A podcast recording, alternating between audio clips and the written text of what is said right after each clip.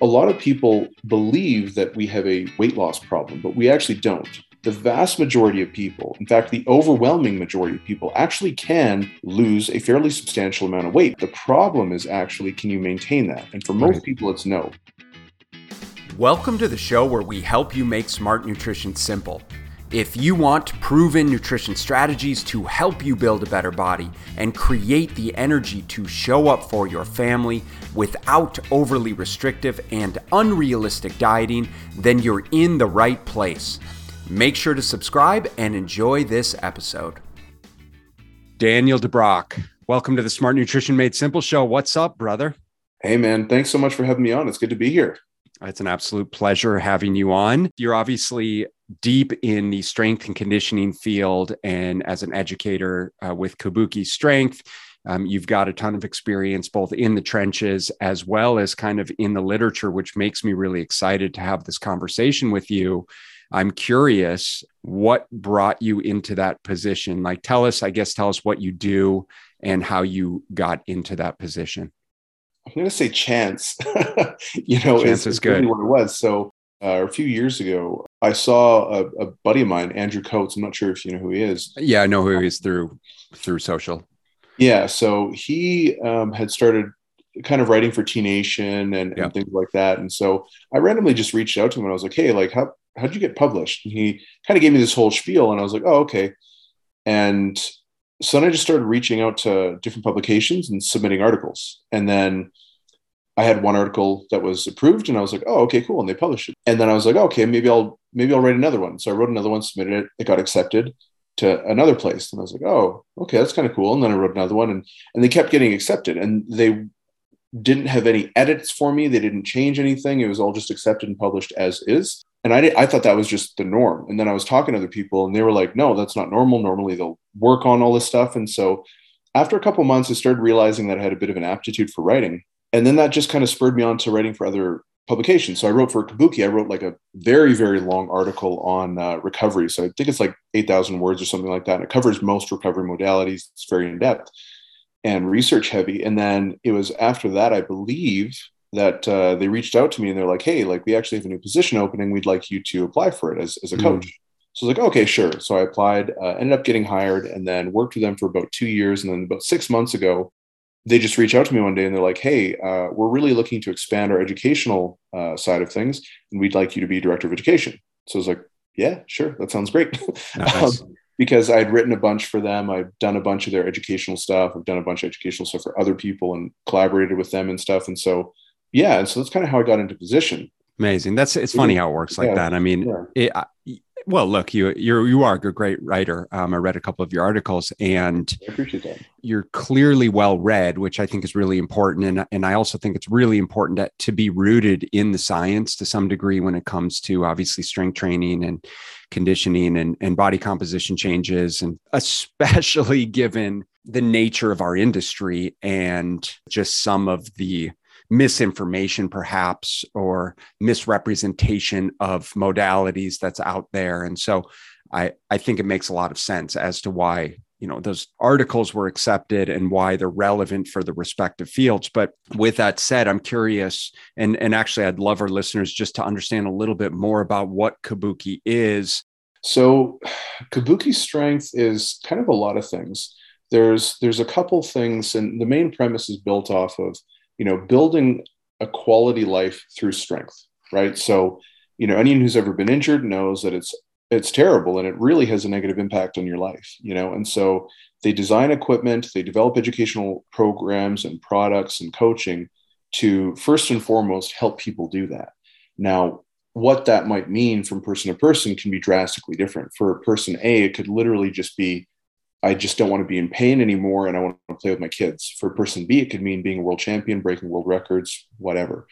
But that's basically kind of the the the, the mission essentially of Kabuki. Yeah, is building resiliency through through strength. I love that. And I think it segues really into one of the main things that I wanted to discuss with you, which really is the value of strength training as it pertains to obviously not just power athletes and professional athletes, but really the general population, specifically with respect to, while I think quality of life and injury prevention is important. I also want to parlay it with um, the impact on body composition change mm-hmm. and what a fundamental principle strength training is. Because, Daniel, there's a lot of misinformation around what needs to happen from an exercise standpoint in order to lose body fat. And a lot of that information, if you will, is geared towards excessive amounts of cardiovascular exercise, the quote unquote high intensity interval training, which is very misrepresented. You get where I'm going here with boot camp style workouts, all of that kind of stuff. So I, I would love kind of your take on principles of strength training as it pertains to body composition change. So when it comes to body weight management in general, there's a variety of different strategies, but essentially you're going to be utilizing either one or a combination of. Generally, you're going to have most success by using a combination of either A, increasing energy expenditure, B, uh, decreasing caloric intake, or C, again, the combination of the two. Now, for those people who maybe aren't familiar about how weight regulation works, it's essentially governed by something called the energy balance. And I think one of the tricky things for, for a lot of people is they hear, you know, about hormones and they hear about age and gender and how all these things impact, you know, weight regulation. And it ends up being pitted against energy balance. It's like, oh, energy balance is not real because what about hormones? And mm. reality is, when we discuss energy balance, this is all encompassing. So, sex, age, activity level, uh, hormones, disease, metabolic conditions, all of these things are already factored into this equation, right? So to speak. Mm-hmm. And so, energy balance is the regulator of body weight, period, end of discussion, essentially, right? And when it comes to manipulating your body weight over time, there's there's a lot of things that we need to kind of look into. So what the research has shown is consistently there are a couple key indicators of successful weight loss and weight maintenance. Now, before I get into what the weight maintenance is, I want to kind of differentiate between weight loss and weight maintenance. A lot of people believe that we have a weight loss problem, but we actually don't. The vast majority of people, in fact, the overwhelming majority of people, actually can lose a fairly substantial amount of weight. Now, in the literature, this is typically identified as uh, losing roughly 5 to 10% of your body weight. A lot of the times it's about 10%. Most people can successfully do that. The problem is actually, can you maintain that? And for most right. people, it's no. And when we see these, you know, figures like 95% of dieters fail, that's what they're referring to. Right. They actually succeed in losing weight initially, most of them. However, if you follow up two years, three years, five years, most of them have gone back to their previous weight and in some cases actually exceeded their initial weight. And so this is a problem for a variety of reasons. And weight management is a very complex subject. But there are a couple of things that we, we've seen that are essentially very strongly associated with long term weight maintenance, uh, which are regular physical activity. Again, I'm non specific in that, but regular physical exercise. Uh, two, some sort of frequent weight measurement, right? Whether it's daily, every other day, three times a week, or even weekly, whatever it is, measuring your weight on a fairly regular basis has a productive uh, effect on that. And third is adopting some sort of nutritional strategy. You know, it doesn't matter what nutritional strategy it is, so long as you're checking off the main boxes. That's what's really important. And then I would add a fourth, because this is also, especially more recently, has become something that's more talked about now in, in more of the public sphere, is some sort of social support. Social mm, support yeah. seems to be incredibly powerful. And unsurprisingly, this is one of the large reasons why we see, as you alluded to earlier, people, you know, just running to places like CrossFit boxes or Orange Theory or, you know, some sort of group exercise class. It's because they have that social element. And that's an incredibly compelling element as well for, you know, feeling like you have a community, feeling like you have that social support. Um, it's very, very important as well. But in terms of resistance training and you know how that's going to play a role in that sort of dynamic, resistance training does a couple of things. First, you obviously you're going to build strength. You're going to build you know muscularity. You're going to build uh, just general resiliency through your tissues, physically being more capable of doing a variety of different things. But also, and very very importantly, you're going to preserve muscle mass. Right. So if right. you were dieting and your goal is to lose a, a large amount of weight, let's just say over 15 or 20 pounds, right? The probability that you're going to maintain your muscle is pretty much zero unless you're resistance training. I don't care how much protein you're eating, you need to be having some sort of amount of tension exerted on your muscles in order for your body to recognize that you actually need this. You need to maintain muscle mass through resistance training. Right now, it doesn't necessarily need to be strength training. You could be doing bodybuilding or some sort of non specific type of training, but it does need to occur if you want to preserve your muscle mass. Now, a lot of people, probably women more particularly, are going to be concerned about, you know, quote unquote, looking too bulky. This is going to be an issue for probably 0.0000001% of individuals, right? It's just not going to be an issue for the vast majority of people. Muscle is actually what gives you that, you know, really beautiful aesthetic look, right? If we're talking about the typical definition of, of beauty standards, that's what gives you that look. A lot of people will lose weight and then they'll be like, oh, now I just kind of look like a flabby skeleton, right? because they've lost a lot of their muscle mass, which gives them that definition, that curvy look for, for women, and that more like kind of broad shoulders look for, for men. They're looking for with V taper. So that's kind of in a, in a nutshell, you know, some of the impact that, that resistance training has and some of the main priorities that you need to focus on if weight loss is, is uh, the objective. It's not unreasonable to lose weight, but losing weight the right way in a way where you can actually maintain the weight loss without necessarily losing a significant portion of lean muscle tissue in the process is really what the game is all about. And it's why it's so important for people to implement strength training in the process to not only prioritize fat loss versus weight loss, right? But also to improve actual body composition. You have more muscle definition while you have less body fat. Typically, that means your clothes fit better. You like what you see in the mirror better. And what I think is important for people to understand is the differences between strength training and traditional cardio as it pertains to facilitating this process. And perhaps just understanding that it's not about simply expending calories through exercise. Instead, that caloric control can be created much more effectively through dieting, through nutritional control, whereas the exercise component really becomes a, a product of how do I preserve as much lean muscle tissue, mm-hmm. if not improve it as possible? Yeah, so there's quite a bit of research on something called high flux. So, where energy balance essentially is the relationship between energy intake and energy expenditure. Energy flux refers to the relationship between both, whether they're high or low or moderate or whatever. And these are relative terms, but as an example, let's say you consume 3,000 calories a day and you expend 3,000 calories a day, roughly. You're what's considered, um, you know, eucaloric or at, at an energy stable or energy balance kind of position. Now, you can consume 4,000 calories and also increase energy expenditure through exercise, walking, various other means, and still be at energy balance, right? So the flux that exists between energy intake and expenditure can put you at a high flux, which would be consuming more calories, but exercising, or not exercising necessarily, but expending more energy, or consuming lower calories and expending less energy. Mm-hmm. And what the research has shown is quite often when it comes to weight loss, adopting a higher flux approach has been shown to have more productive effects in terms of weight maintenance over the long term. Now, this is for a variety of reasons, not just because people are exercising excessively, right?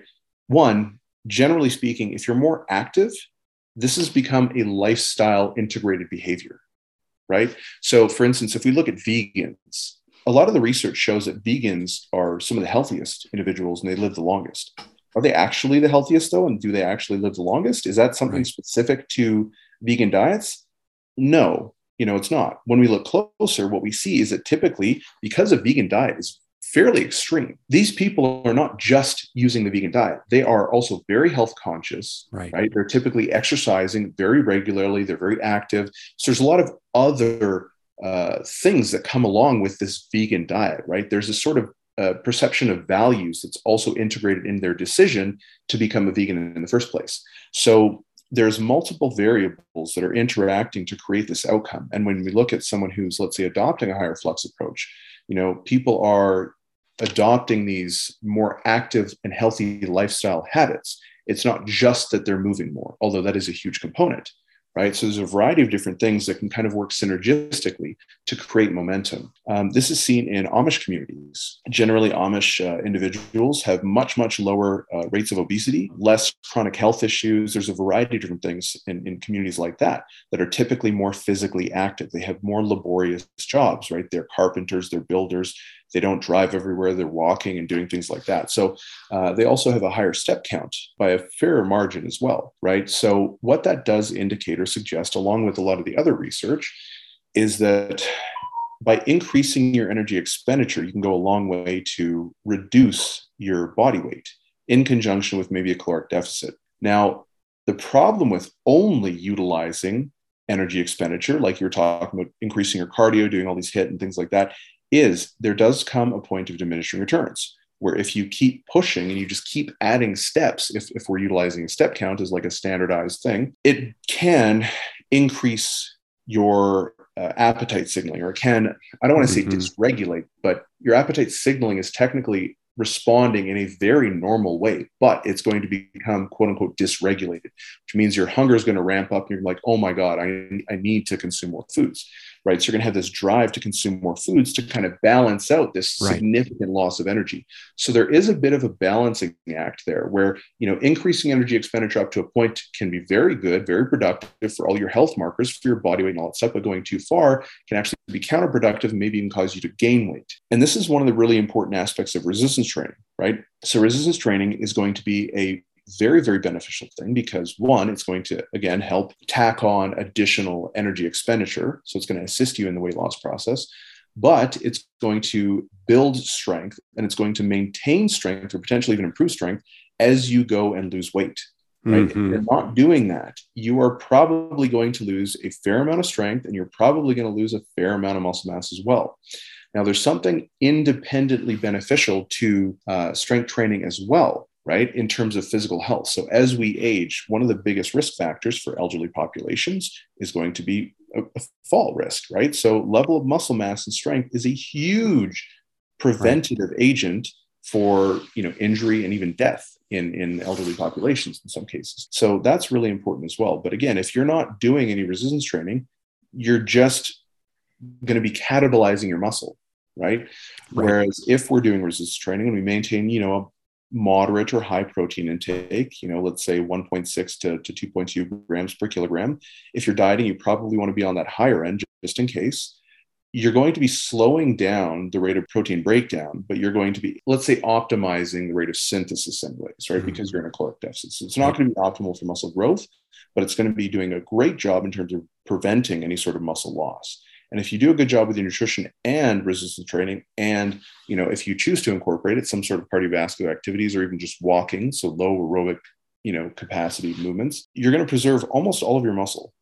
Right. right? It's very well said. But I, I just think it's so important that we do everything that we can to shift the narrative around what it actually takes to lose weight in the appropriate way to be able to keep it off. And this is why I, I really think it's important that we talk about strength training, we talk about resistance training, we talk about leveraging creating a caloric deficit from mostly from our nutrition uh, while implementing exercises that are going to support that lean muscle tissue through the process. To say nothing of, I'm glad that you brought up the importance of lean muscle mass, especially as we age, especially because we know that, you know, past the age of 30, and it's probably even lower now because kids are so physically inactive, but we're losing muscle mass if we're not physically active, we're not doing anything to maintain it over the age of 30 um, at a significant rate to the degree that we obviously see what's happening in the later stages of life in terms of quality of life, lack of lean muscle tissue, inability to be physically active, and, and everything that comes with it, just the gross degeneration that happens. And so I, I think, again, it's so important in the context of obviously uh, appropriate weight loss, fat loss, body composition change, but also just in terms of quality of life. And, and we know very clearly around the importance of strength as we age, and just being stronger has a much higher uh, longevity factor, right? If you're stronger, invariably, you're, the likelihood that you live longer is much better. And I mean, one additional point that I didn't mention is if you lose a bunch of muscle mass, well, muscle mass is pretty metabolically costly, right? And so, is that really going to be such a huge game changer? Well, it depends on the context, right? Because if we're looking at it from the standpoint of a week or a month, no, maybe not. But if we're looking at it over several years, absolutely it can right. make a huge difference because there's there's quite a bit of research that's actually shown like you know very subtle changes. You know like we're talking 150 calories a day increased maybe you know even 100 calories increase per day can result in a substantial amount of weight gain over you know three six 10 right. years right?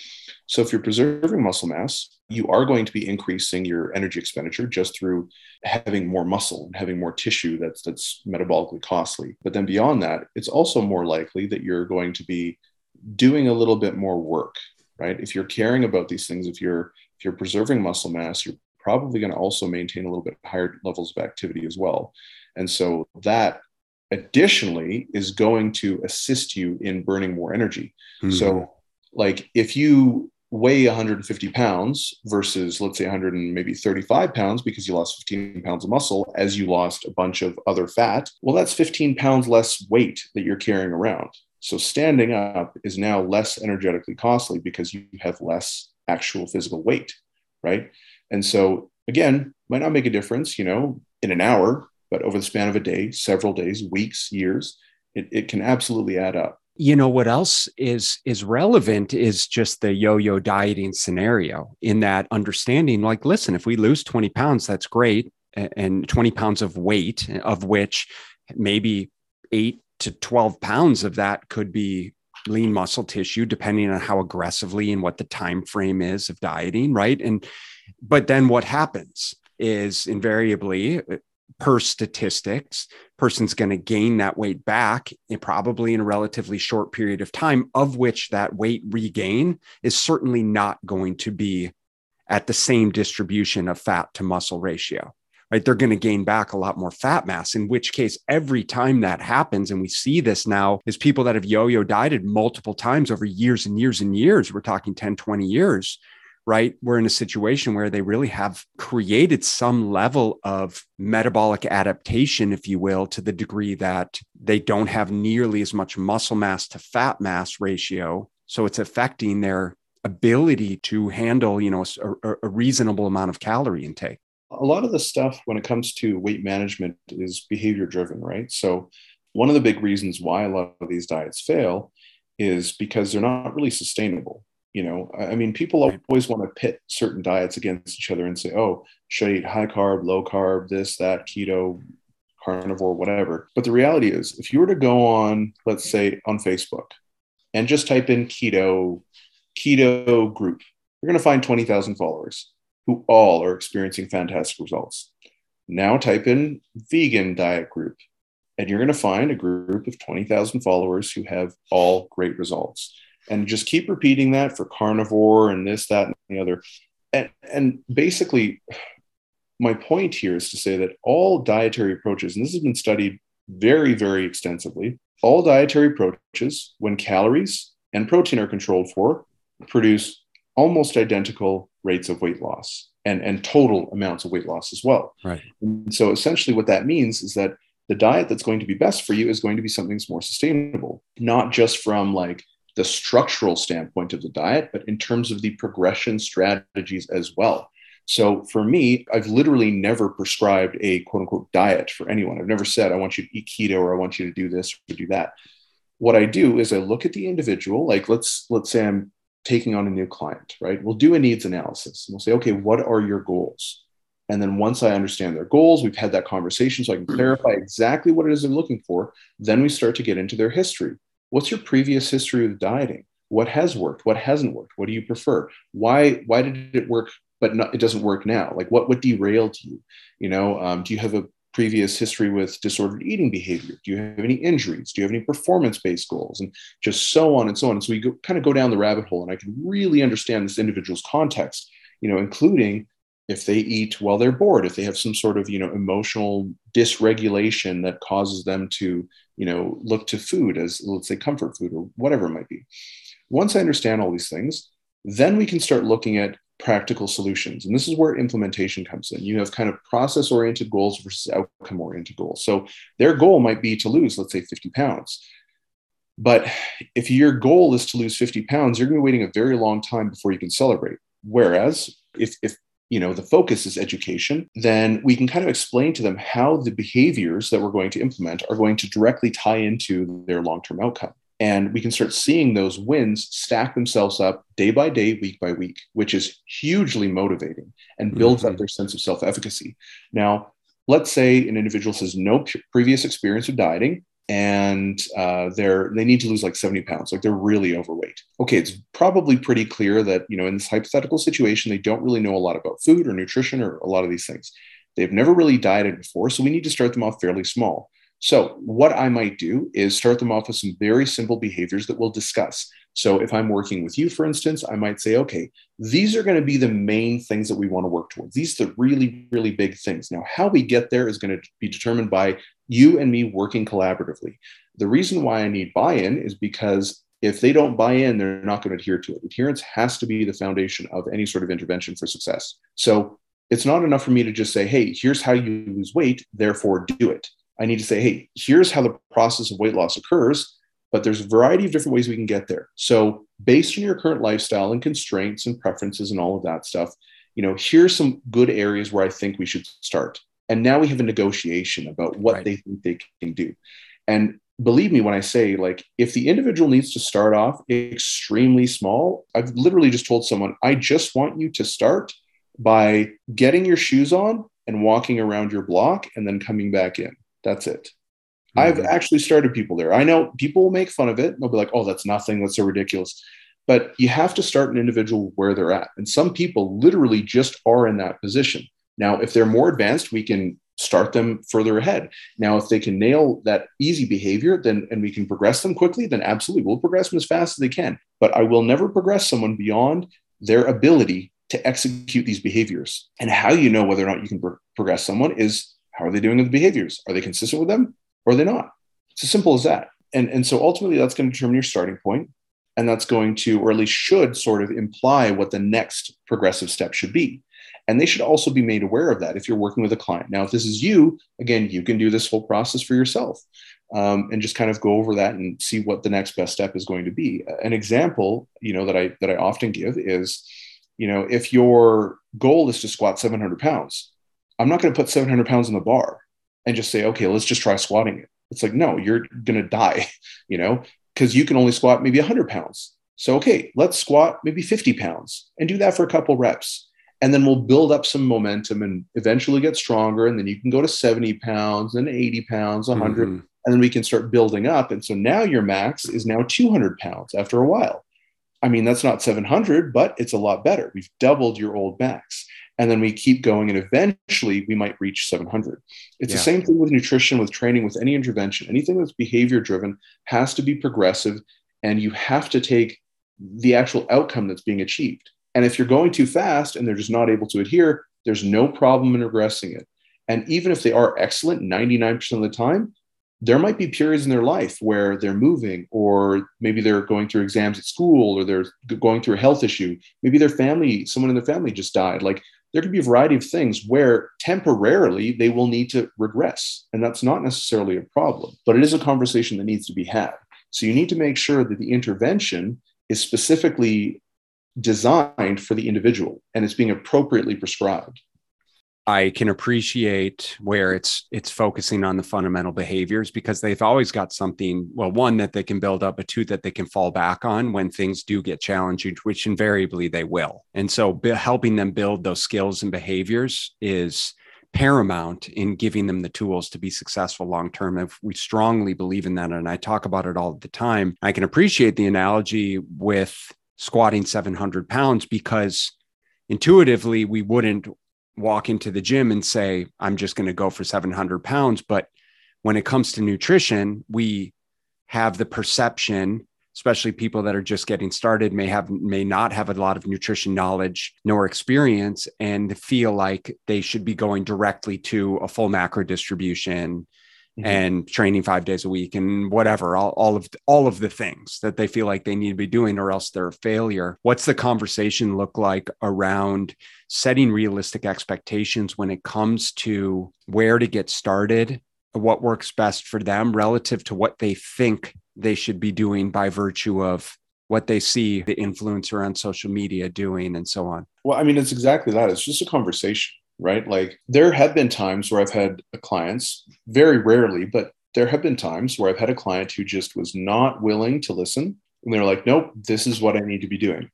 And so what I did was I said, okay, here's what I think is going to happen. I think you're going to see a lot of success initially. You're going to lose a lot of weight within the first week, maybe a week and a half, 10 days, something like that. And then it's going to be a little tougher. And then by about week three, you're going to be running into some, some problems with adherence. You know, the diet fatigue is going to start setting in because you're going a very extreme approach. And then probably within the first six weeks, you're going to have an instance where you're going to be out with your friends and you're going to want to eat that food, but you're not going to be allowed based on the approach you're wanting and then you're probably going to binge at some point. Yeah, the screw And and I was like, that's what I think is going to happen because that's what the research shows, and that's what my my own personal experience shows from coaching for I don't know how many freaking people now. Right. You know, and I mean, I wasn't quite as detailed in my description, but essentially that's what I said. Right. Right. And I let them do it. Basically, played out exactly how you would assume it would play out.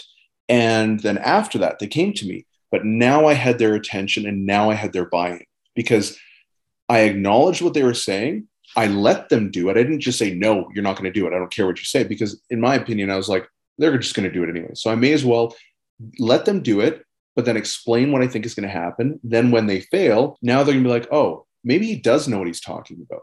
But then beyond that, I've also built up that sense of relatedness between us. I built up that rapport and that trust because by letting them do that and explaining what's going to happen, they validated it for themselves, but they're like, hey, he knew it was going to happen, but he still respected my autonomy. Mm-hmm. Right. So I think sometimes, even in those really difficult cases, if you have those conversations, it can still be really beneficial and it can help increase athlete buy in over time. But most of the time, that's not going to be the case. Usually, what I'll do is I'll just say, hey, education is probably one of the biggest things that, that I really focus on.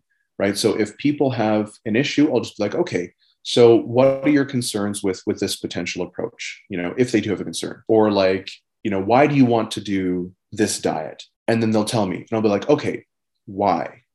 And then they'll explain that, and then I'll say why. And so essentially, I just I start exhausting their knowledge base. An example of this would be, hey, I want to cut out carbs because you know I, I read about the carbohydrate insulin hypothesis and blah blah blah. And they're like, okay, so why do carbohydrates cause fat? Oh, because when carbs, when you eat carbs, um, they spike your insulin, and insulin it, will drive nutrients into your fat. It's like it's not right. exactly true, but okay, uh, sure. So does that happen all the time? They're like, yes. I'm like, okay. Well, what about athletes? What about vegans who primarily just eat carbohydrates? What about you know eating an Nanaimo bar? Is an Nanaimo bar really bad? Sugar is incredibly high in there, but it has a very low you know glycemic load because it's got tons of fat in it. Should we avoid whey protein because that actually has a higher uh, glycemic uh, response than like white bread or a bunch of other you know carbohydrates right. what about all these things right and so I, instead of just telling them they're wrong i start asking them questions and then once they exhaust it then i'll kind of be like okay so this is very common right but again i don't want to tell people they're wrong because if you're just if, if you tell me something and i'm like no you're wrong even if i'm doing it nicely i've automatically created a bit of tension you know 100%. so instead you kind of want to do what you can to, to communicate in a way that's like respectful and acknowledging them, but then being like, yeah, you know, honestly, that's a super common thing that a lot of people believe. What about this? What about this? What about this? And you just right. kind of ask a couple of questions to make them kind of think a little bit and be like, huh, you know what? I actually don't know about that. I don't have a good answer. And then that's where I can kind of jump in and say, okay, so here's the reason why the carbohydrate insulin hypothesis or whatever it is we're talking about it leaves a little bit to be desired mm-hmm. right? And then you can kind of get into it and be like that's one of the reasons why you know i would like to use this approach. And if you're okay with that let's just experiment with it. If it doesn't work we'll use your way. But if it does sure. work then you know and you start losing weight then hey let, us continue with that. Is that does that sound fair you know so kind of again it's a negotiation i'm never just telling people what to do you kind of negotiate and just have that conversation. Just talk to them like they're a person. Don't talk down to them. Don't be a dick. But then at the same time, don't just like be a flop and and not you know do your job. Right. So it's kind of a fine balance. You know, you know, one of the beautiful things about where we are now, and I don't know if you experience this, but oftentimes the conversations I have with prospective clients is really supporting them in acknowledging why so many of the things that they've done and tried in the past haven't actually worked for them right? And initially, it's this yeah. work. You know, keto worked for me. I'm like, did it work? Right? Did it? Re- like I think you mentioned earlier. It did. If it really worked, like, why don't you just go do it again? Well, because I gained the weight back and it wasn't sustainable. Oh, okay. Well, that makes sense. So it, it wasn't really realistic for you and it wasn't sustainable. What, and why did you feel that way? Because of X, Y, Z. And so would it be reasonable to assume that if we did this instead, that that would probably work better for you so that you'd have more flexibility and freedom so you could enjoy your weekend so you could actually eat dinner with the family and not have to make something completely different and speaking the same they same wavelength there but i think so many people now are in a position where they've tried all these things they just need to be reassured that they're not at fault. It's not their fault that they've mm-hmm. done them it's really leveraging them and i think it's it's fantastic that they care enough to try these things and want to see progress just helping them identify with what can they take away from these? Why was it specifically that it didn't ultimately work for them what mm-hmm. aspects of it did they enjoy? What aspects did they not? And that's really towards your point of really individualizing the process and being the coach that helps them kind of toggle the journey in a way that's going to fit within their lifestyle with their readiness for change with their commitment level. Once you've had that conversation with them it also it sort of gets them to reevaluate their definition of success. Because it's like oh no i did this and it worked. It's like like you said you're like did it though right. you know and, and it kind of gets the cogs turning a little bit so now when they're defining something as successful it's like long-term sustainability is is what's defined as success in their head now which i think is incredibly important shift of perspective as we're talking through this i imagine as someone who enjoys reading research who's rooted in education and, and the science tell me what if anything, what really frustrates you about our industry, specifically with nutrition and or with fitness as it stands right now? Yeah, so this is something I've thought about a lot actually lately. So um, recently on my Instagram, I started like weekly now. I, I, do this particular post, which I think I've only done it twice now, and it, it's called Controversy of the Week. I'm trying to maybe figure out like a catchier, you know, thing to kind of brand it in, but essentially I talk about something that's controversial, but I do it in a way that's balanced and nuanced and actually reflective of both the research and experiential data. And the reason I do that, and this is kind of part of my intro of every single video that I do, is people are reluctant to talk about you know difficult or stigmatized conversations and that is a huge problem huge problem because i've seen medical doctors talk about obesity as a disease. Mm-hmm. Here's the thing clinically, sure, that's, that's a, a relevant term. But if you can imagine how people are so hesitant to even classify foods as good or bad because of what they can do in terms of stigmatizing particular foods to the public. People are so hesitant to even say, oh, this is a good food or a junk food, right? They're always like, oh, fun foods. They'll, they'll, do, they'll really go out of their way. Yet, no one's considering the impact that calling obesity a disease is going to have most people don't even know the difference between a communicable and non-communicable disease right mm-hmm. and so when you say oh obesity is a disease most people are like oh yep i inherited obesity from my family it's a genetic condition and it's like that's a problem but the thing is this is a very controversial subject so a lot of people are totally okay talking about all these aspects of obesity but they're reluctant to really talk about the actual magnitude of effect that a lot of these things have right? They're, they're reluctant to talk about the difficult things. You look at people talking about transgender athletes. These conversations need to happen. They're difficult, but they need to happen. People's reluctance to have difficult conversations just because they're like, well, I don't want to get canceled. I don't want to be, you know, right. ostracized or whatever. It's like, do your job do your job. If you're actually going to say that, hey, I am someone who does this for the industry, I'm, I'm, someone who does this to help people, then you actually have to help people. You can't just omit certain information because of how it may reflect on you. Like, you're not the one who, like, I'm not coming out here saying this is my opinion. I'm saying this is what the data shows. It may change, it may not. But either way, we need to have this conversation. And if you could imagine having a relationship with, you know, a partner, wife, husband, whatever, where anytime something was difficult, you just swept it under the rug and refused to talk about it. Like, how long do you think that relationship's going to last? And how, how toxic do you think it's going to become? You know, we need to have these conversations, and they're probably going to be awkward before they become elegant. You need to be able to verbalize things, make mistakes, you know, share your opinions, even if they're wrong. Have someone kind of refute them or give them a rebuttal mm-hmm. like that, that, sort of combat like the back and forth that's where you come to realize what's actually going on. But if you prevent the oppor- people the opportunity to actually have these conversations we never are going to move forward ever. And that's yeah. that's by and large the biggest frustration i have. I know i'm getting a little emotional right now. No it's good. I'm, this is something i'm very passionate about but it's it's very frustrating when i see people just refusing to have these conversations especially in in fields where that's their specialization. Right and the nature of social media is such that you can isolate yourself to that one train of thought to mm-hmm. say listen i identify with carnivore and carnivore is it and mm-hmm. completely close yourself off to any other validating information that might potentially prove you wrong in any capacity. It's to say nothing about whether it's right or wrong for anyone whatsoever under any circumstances. I'm not arguing that. What I am arguing is being open to the conversation of who might this be warranted for? Who might it not be warranted for, as opposed to being viscerally bound and emotionally bound to this ideology mm-hmm. around food, around keto, around carnivore, around vegan. It's like we are in food infancy as to what's happening in our environment, the nature of food. And, you know, so it really is, it, it's paramount that we do have those conversations and open our eyes to the complexity of the food world and effect on physiology that we're living in, to say nothing of, you know, disease classification and not wanting to offend people around classifying them as obese or otherwise. That's not fat shaming it's saying, listen, I mean, there's clinical diagnoses at play here that potentially put you at much higher risk. That's not fat shaming. Yeah.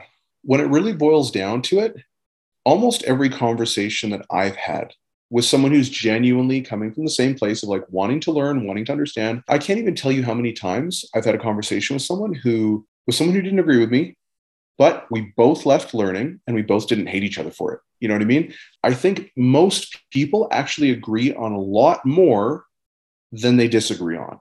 But there's this like perception of like, you know, there's the people who are like, you know, the the fat haters and shamers or whatever, and then the over acceptance of obesity and pretending like it doesn't have any health consequences, or, you know, yeah, people saying like, oh, you don't need carbs at all, or you you have to have carbs or whatever. And it's like we probably agree on most things, but we do need to kind of parse out the details and in order to do that, we need to have more open dialogue and, and discussions, and it needs to be ongoing, you know? So, yeah. Um, listen, Daniel, this has been awesome. Uh, you're obviously a wealth of knowledge. So tell me, where can people find out more about you, more about Kabuki Strength? Uh, yeah, so you can find me on Facebook, Instagram, or YouTube at Daniel underscore DeBrocke. I post on Facebook, but I'm really only ever going to engage people on on Instagram because I'm on Facebook like once every three months. Right on. Um, so Instagram, I'm very active. Uh, I always respond to DMs and things like that. Uh, in terms of Kabuki Strength, you can go to www.kabukistrength.com and they have like a bunch of articles. We've got lots of different resources. We've got coaching and all, all sorts of different things, including like equipment. We have our own fabrication, uh, manufacturing plant, and all that stuff. So it's pretty awesome, cool. man. Well, uh, I really appreciate your time. It's been awesome having you on. We'll have to do it again soon. Good luck. I think you mentioned that you're moving to the US from Canada uh, to Portland. So good luck with the move there and um, keep up the good work, brother. Thank you so much for listening. And if you found this content valuable, here are four ways I can help you in your nutrition journey for free. One, Grab a free copy of my Fat Loss Fix Guide at fatlossfixguide.com. Two, join my free group at smartnutritionmadesimple.com. Three, subscribe to my YouTube channel at smartnutritionmadesimpletv.com. Four, leave a five star rating and positive review so that we can gain access to more nutrition experts ready to share their knowledge with you and ultimately help more people make smart nutrition simple.